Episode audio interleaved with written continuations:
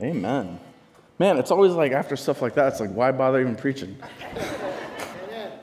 Uh, obviously, we're gathered today here uh, to uh, experience worship and the word and ministry. My name is Jason Zastro. Let me welcome you to Apex. I serve on staff here as our growing team lead. Uh, we're very excited to invite you to House Church or Household. If you haven't checked one of those out yet, uh, there are walls on either side of the hallway uh, that, have a, that have little cards with our house churches and households in case you want to connect deeper into community and life on mission. Uh, well, um, I've been at Apex for 10 years now. Um, and if anyone who's been here uh, for a while knows anything about me, I'm the resident single guy. Um, I have uh, uh, cherished my singleness. I celebrate my singleness. I celebrate single people. I think we're the best um, because we get stuff done. Um, however, I am single no more. Uh, yeah, it's a very exciting experience of celebration. Uh, I've been dating Becky uh, right here for the last year.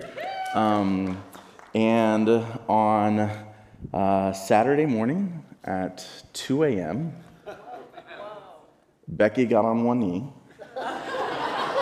and asked me to marry her.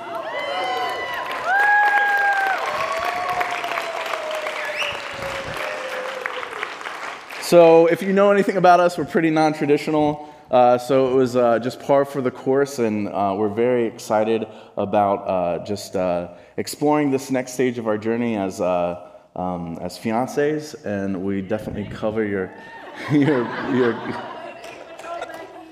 cover your guys' prayer. Um,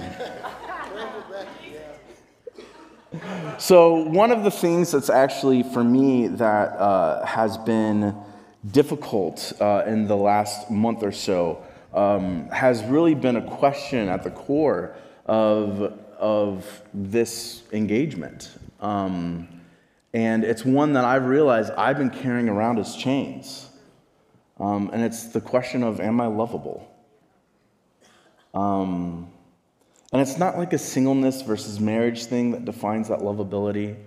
I mean, my goodness, yesterday when we were getting ready to go around to our parents and tell them the good news, I was in the car f- completely freaking out about going to Mike and Sally's because there was something in me that questioned whether or not they actually loved me.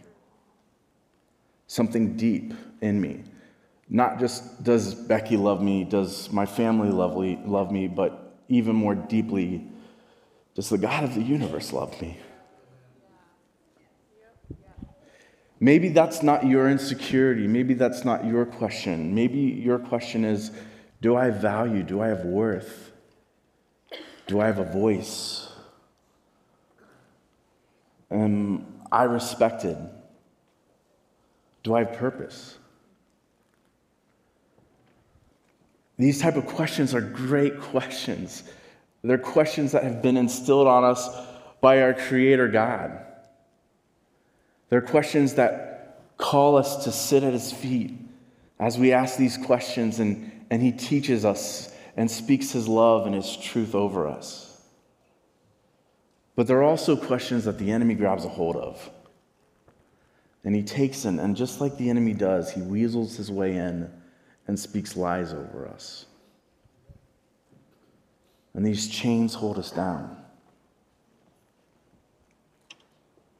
Today we're going to look at Luke chapter, I'm sorry, Acts chapter 24, and we're going to see just the power of actually breaking free from chains. The power that comes when we stand in the confidence of the resurrection. The power that comes with the gift of the Spirit, which we celebrate today on Pentecost. So it's been a few weeks since we've been in Acts, so I'm going to retell the story a little bit if you don't mind.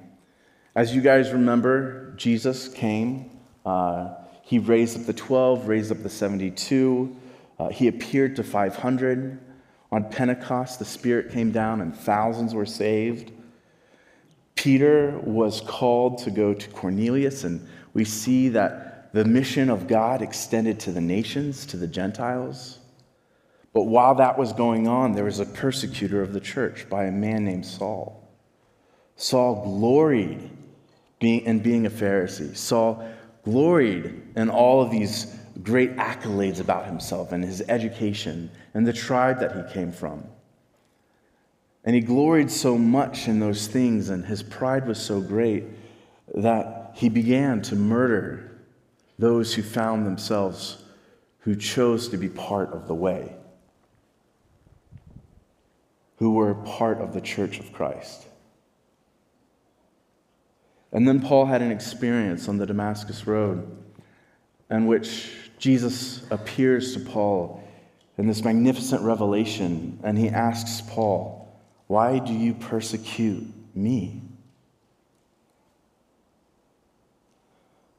Paul's eyes were glazed over, he couldn't see, and, and when the scales fall off his eyes, he was called into a new ministry to the nations. Paul was radically freed from his pride that led to anger and hate and death. The chains were broken for him as the love of God consumed him and sent him to the nations. In the sending, he went to the least of these, the lost. And the, in the book of Galatians, we read how he has this radical new vision of what humanity is at the foot of the cross, where there's neither Greek nor Jew, neither slave nor free, neither male nor female. That in Christ there's a new humanity that is being born, and all the nations get to join in as the nations. As Paul's going around and declaring this message and forming communities, there are people who are following after Paul, who want to attack Paul, who want to imprison Paul, who believe that Paul is a heretic. And he goes on a couple missionary journeys, taking the gospel for the first time to Europe. And then on his last missionary journey, he comes down to a place called Miletus, up just around Ephesus, calls the Ephesian elders to come down. And there in that place, he shares the good news with them one last time and sends them out as we see the church grow and multiply. He goes down to Jerusalem, even though he's warned not to, and it's in Jerusalem that Peter, James, and John meet him and say, The whole city's been saved. Even look, even the Pharisees. But there's rumors that you're telling even the Jews to forsake the law of Moses. So if you go into this place right now, they're, they're going to kill you. So what you need to do is you need to take a Nazarite vow, which was a very expensive endeavor that Paul handed uh, that Paul paid for himself. And he took these four other men into the temple in order to complete this Nazarite vow and to say, I'm consecrating myself to the God of Abraham, Isaac, and Jacob. While he did that, there was a great disruption in the city. And the Jews were angry because this is the man who said, Forsake the way of Moses. And so they gathered around Paul, and Paul stood up and he said, This is the way of Jesus. In fact, everything that you know about God and his promises have all been pointing towards this moment when God comes as the Messiah in the person of Jesus and through his life, death, and resurrection brings about salvation for everyone. That message was not well received, and, and Paul was thrown into prison and he sat in prison, and then he was taken up to a town called Caesarea. Caesarea was a capital of this area. Jerusalem had been. Pontius Pilate, this is where he lived. It was, uh, uh, there was under Herod new construction work taking place all the time, with great jetties that went out into the ocean and creating its capital. And this is where Felix was. Felix was at this time the, the governor of the Jerusalem area. And this is where we pick up now in Acts 24. Now, this is a long text. It's very long. I did not choose it, but here we go. When we get into narratives, one of the things that I suggest with narratives is that you close your eyes and you imagine what's going on. You listen for the sounds, you hear the voices, you imagine the people in their robes or whatever it is that they're wearing, surrounded by a mixture of Roman and Palestinian architecture. But just imagine what's going on in this scene. Five days later, the high priest Ananias went down to Caesarea with some of the elders and a lawyer named Tertullus, and they brought their charges against Paul before the governor. When Paul was called in, Tertullus presented his case before Felix. We haven't enjoyed a long period of peace under you, and your foresight has brought about reforms in this nation. Everywhere and in every way, most Felix, we acknowledge you with this profound gratitude. But in order not to weary you any further, I would request that you be kind enough to hear us just briefly. We have found this man to be a troublemaker stirring up riots among the Jews all over the world. He is a ringleader of the Nazarene sect, and he even tried to desecrate the temple, so we seized him. By examining him yourself, you will be able to learn about the truth of all these charges we are bringing against him. The other Jews joined in the accusation, asserting these things were true. When the governor motioned for him to speak, Paul replied, I know that for a number of years you have been a judge over this nation, so I will gladly make my defense. You can easily verify that no more than 12 days ago I went up to Jerusalem to worship. My accusers did not find me arguing with anyone at the temple, or stirring up a crowd in the synagogues, or anywhere else in the city. And they cannot prove to you these charges that they are now making against me. However, I do admit that I worship the God of our ancestors as a follower of the way, which they call a sect. I believe that it is in accordance with the law and that is written in the prophets, and I have the same hope in God as these men themselves have that there will be a resurrection of both the righteous and the wicked. So I strive to keep my conscience clear before God and before man. After an absence of several years, I came to Jerusalem to bring my people gifts for the poor and to present offerings. I was ceremonially clean when they found me in the temple courts doing this. There was no crowd with me, nor was I involved in any disturbance. But there are some Jews from the province of Asia who ought to be here before you and bring these charges if they have anything against me or these who are here should state what crime they found in me when I stood before the Sanhedrin. Unless it was this one thing that I shouted as I stood in their presence it is the concerning of the resurrection of the dead that I am on trial before you today. Then Felix, who was well acquainted with the way, adjourned the proceedings. When Lysias the commander comes, he says, I will decide your case. He ordered the centurion to keep Paul under guard, but to give him some freedom and permit his friends to take care of his needs. Several days later, Felix came with his wife Drusilla, who was Jewish. He sent for Paul and listened to him as he spoke about the faith in Christ Jesus. As Paul talked about righteousness, self control, and the judgment to come, Felix was afraid. And he said, That's enough for now. You may leave. When I find it convenient, I will send for you. At the same time, he was hoping that Paul would offer him a bribe. So he sent for him frequently and he talked with him. When two years has passed, Felix was succeeded by Porcius Festus because Felix wanted to grant the Jews a favor. He left Paul in prison. Let's pray. Father God, as we are encountered by you through the revelation of your word and by the ministry of your spirit, may you point us to Jesus.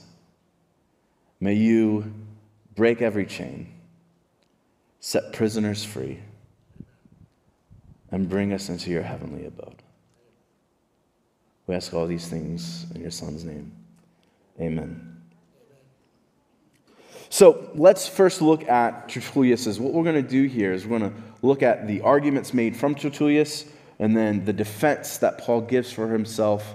And then we're going to spend a lot of time in what the heck Paul was doing with these two years in prison. So, the argument that is made against Paul is that he is first a troublemaker. There it says, We found this man to be a troublemaker, stirring up riots amongst the Jews all over the world. If you remember Paul, he never went around stirring up riots.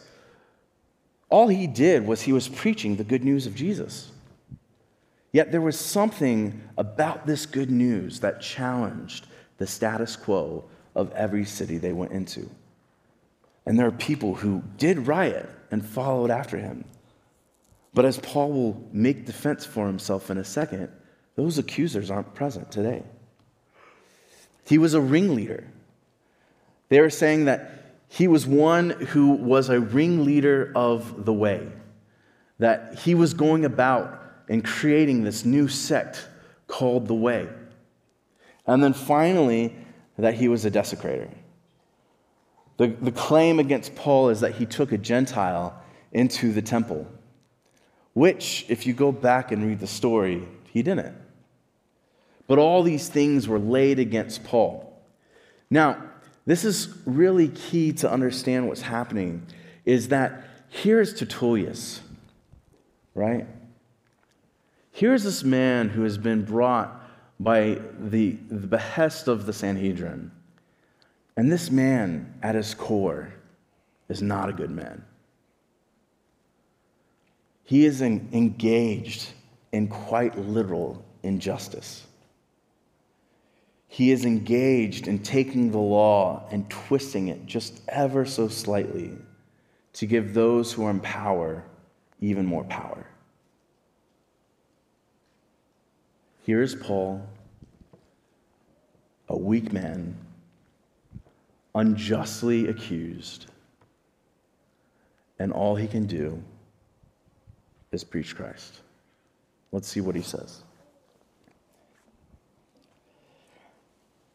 It says that Paul, excuse me,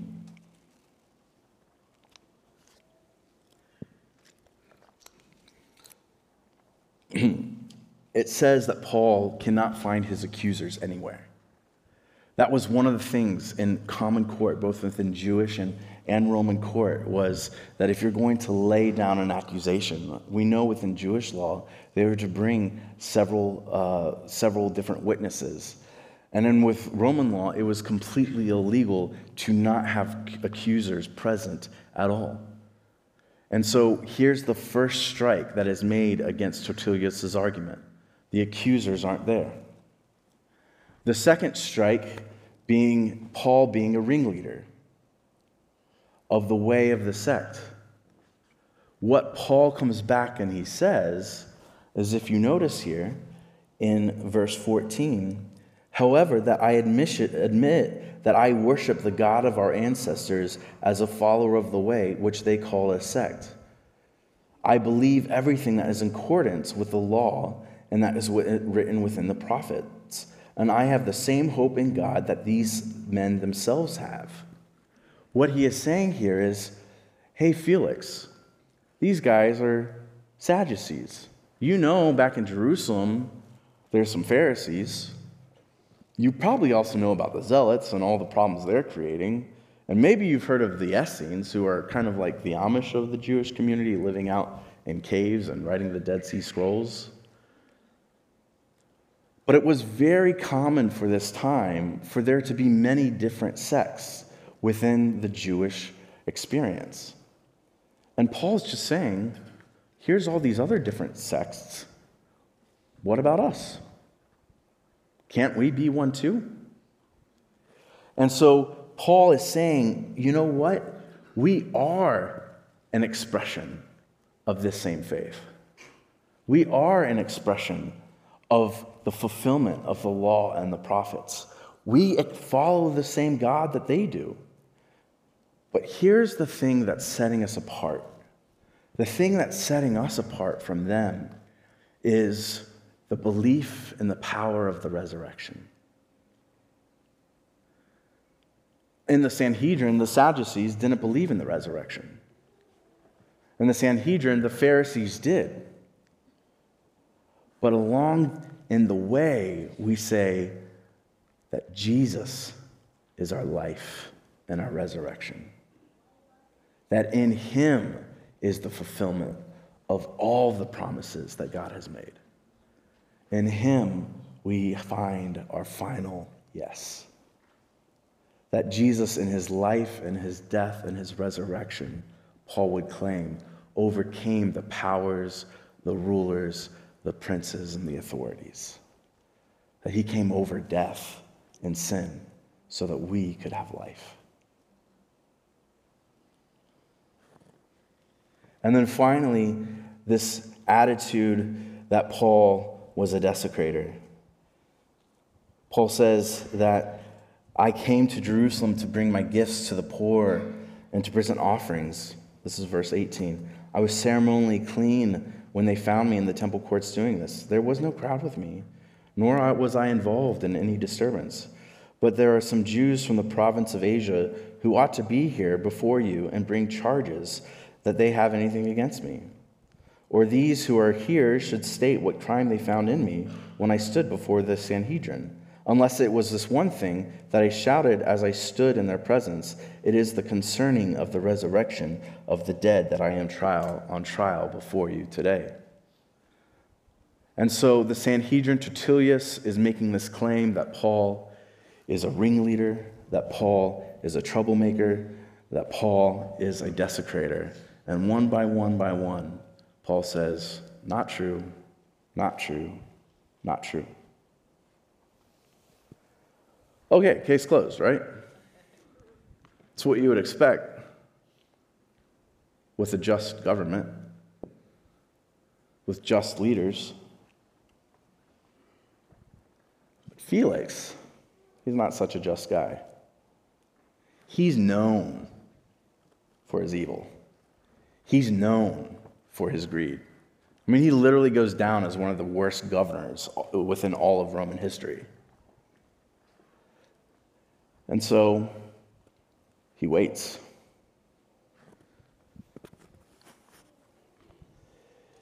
Then Felix, who was well acquainted with the way, adjourned the proceedings. When Lysias, the commander, comes, he said, I will decide your case. And he ordered a centurion to keep Paul under guard, but to give him some freedom and permit his friends to take care of his needs. So he's, he's just playing the game. He's not really concerned about the truth. He's concerned about maintaining power and order in a way that serves him. Paul knows this. Paul takes advantage of this. And so, Paul, every day, is brought before Felix. And Felix is trying to get a bribe from him. Paul is a man, most likely, of great wealth. He's a Roman citizen. He was able to pay for the sacrifices and the offerings for these four men without blinking an eye on Pentecost with the Nazarite vow. Not just that, but he also has an entire offering that the church has been taking up to bring back to the poor in Jerusalem. And Felix knows it, and he wants in on it. And so he tries to extort Paul. And instead, Paul simply proclaims what all of, what all of Christendom, what all of Christianity has been praying, proclaiming in regards to righteousness, self control, and the judgment to come. Righteousness, self control, and the judgment to come. It's that last one that's a stickler. You see, Paul was a man of means. In Philippians chapter 3, we see that Paul, while he was sitting in prison, he wrote several epistles, and this was one of them. He says that I was tri- of the tribe of Benjamin, according to the law of Pharisee. I had all of these things that were for me, that were part of me, that were my identity. And then he says, and I count it all as dung in comparison to knowing the power of Christ, that I may somehow attain his resurrection. Paul went from being one of the greatest and strongest people within his movement to being weak, to being a prisoner, to being in chains. And he did not let those chains stop him from preaching the King Jesus.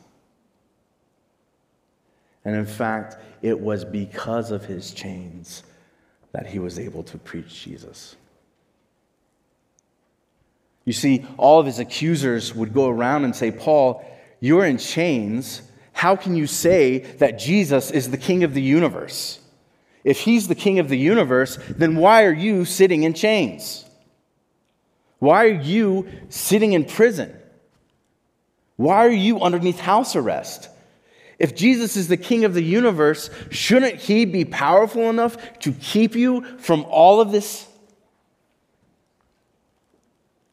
But it's because of his weakness that God is strong in him. It's because of his chains that Paul is actually free. It's because of the persecution that Paul is able to say, I'm feeling what's up lacking in the sufferings of Christ. We live in a world that is an onslaught of evil against righteousness, of self control, and evading judgment. And the good news, the good news is that we have a king who is going to make everything right. We have a king who's going to break every chain. We have a king who is going to loosen all bonds.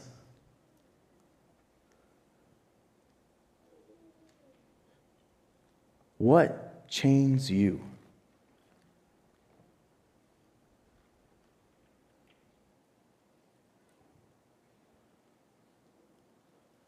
What binds you?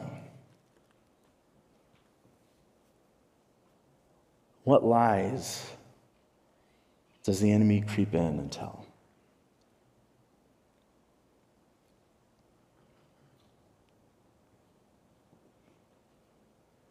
Paul as he is sitting in prison, most likely in Rome, so just a little bit further down in his story. He writes the letter to the Ephesians. And as he's sitting in prison, he says this I pray that the eyes of your heart may be enlightened. Okay, let's pause there for a second. Eyes of the hearts, that's our imagination, that's a visionary perspective. He says, I pray that the eyes of our, your hearts may be enlightened in order that you may know the hope to which he has called you, the riches of his glorious inheritance in his holy people, and his incomparably great power for us who believe. That the, power, that the power is the same as the mighty strength he exerted when he raised Christ from the dead and seated him at his hand in the heavenly realms far above all rule and authority, power and dominion, and every name that is invoked, not only in the present age, but also in the one to come. I remember when I was in seminary, uh, I was traveling back and forth. I was school, school in Chicago. and uh, we would come down to Dayton because my buddy Justin and I both lived here. And as we're driving, um, we were going through the book of Ephesians uh, because that's what seminarians do for some reason on a road trip. You're just like, hey, let's read the book of Ephesians. Um, but we're going through the book of Ephesians, and I'm like, man, I just don't get this. Like, I don't get what Paul's trying to do here. And he tells me basically what I just told you that, that Paul has all these accusers, that he's sitting in prison, that he doesn't uh, that he doesn't let those chains hold him back. And in fact, that it's his chains themselves that speak into the greatness and the power of the resurrection in his life. That he's able to not be bound by his chains. And the reason that he's able to do that is because he's got this glorious vision of what Christ is seated on high. And it was incredible. We're driving through the, the, the, the cornfields of Indiana, just outside of West Lafayette, where Purdue's at. And as he's sharing this, it was incredible. I had this, like, mm, this is really weird for me to share. It's Mike shares stuff like this, and it's just kind of like something he does. I've never really shared this, something like this from stage before. But it was like the heavens opened up, and I could see chariots and angelic beings and this surrounding of just gold and light. And it was like, this is what's going on behind the scenes. This is the veil that has been torn in two that we can see. That Jesus has been raised again above every power and ruler and prince and authority against all beings who are against us in the spiritual realm, against the ones who are chaining us down.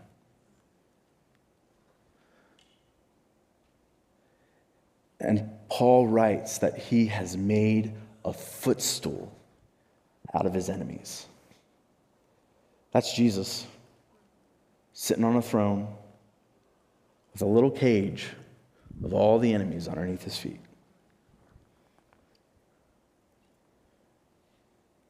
So, what is Paul doing with these two years in prison? He's making the most of it. In the letter to the Philippians, it says that uh, he, which I like to think he wrote from Caesarea, but that he got to share the good news with the whole palace guard that his chains, uh, as a result, has become clear throughout the whole palace guard and to everyone else that I am in chains for Christ. And because of my chains, most of the brothers and sisters have become confident in the Lord and dare all the more to proclaim the gospel without fear. I love the way that song just said it that it's taken the chains off of us and arrested the enemy. Listen to me. If you are in Christ, you're free. You're free.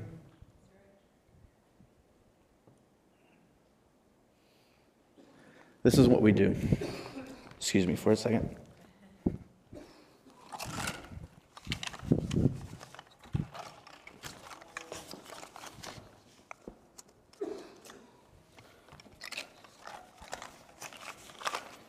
We're like, as the book of Ephesians says, it says we were once lost, we were once dead, we were following the, the power of the ruler of the prince of the air, and we were dead like the rest of mankind, that we were walking dead even, that we were like zombies in chains, just walking around, moping, dead, formless, void.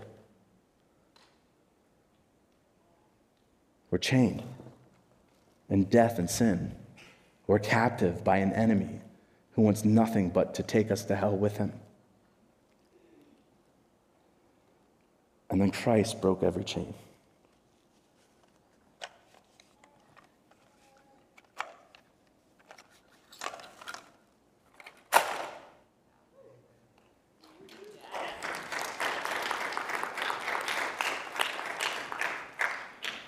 And we're free.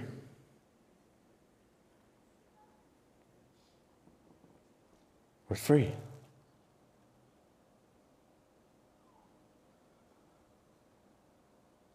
This past week didn't feel free for me. The enemy got in. He started to cause me to question Did God really say? Are you really loved?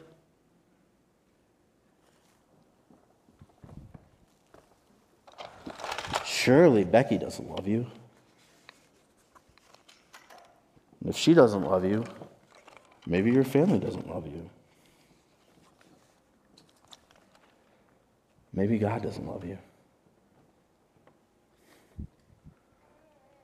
And I went and I picked up the chains and I put them back on.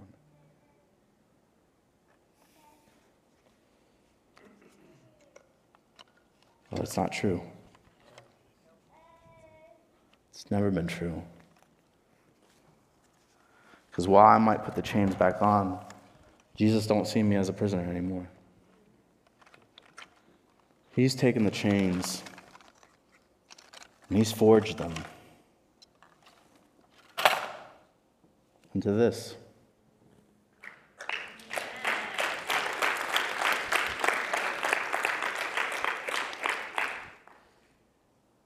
We are the bride of Christ. He has gotten down on one knee and he has said, Will you be mine forever?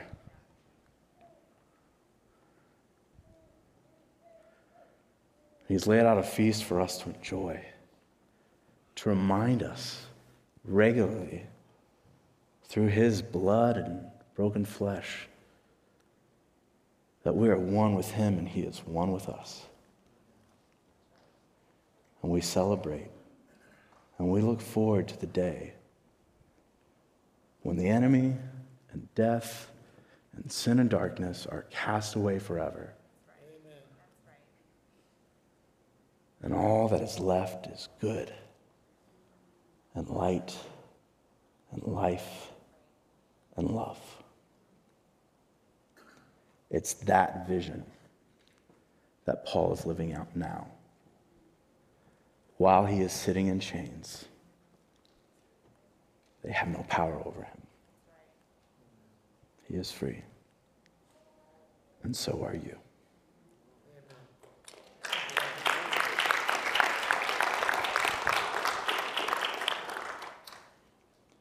So, as the band comes and gathers, maybe you got some chains that you need to leave up here at the front. Maybe you're here and you've never been set free. There's freedom for you today. There is hope for you today in the person of Jesus Christ, who is our life, who is our death and who is our resurrection. And he invites you home. Let's pray. Jesus, thank you so much for the gift of life. Thank you that you saw that it was fit to meet us in the depth of our sin and brokenness. And it was while we were yet sinners that you died for us that you buried us with you in your death, and that by the Spirit you raised us with your resurrection, that you have ascended upon high, and by the gift of your Spirit you now dwell in us today. May your Spirit encourage us with this word. May your Spirit send us with this word. And may your Spirit break every chain. In Jesus' name, amen.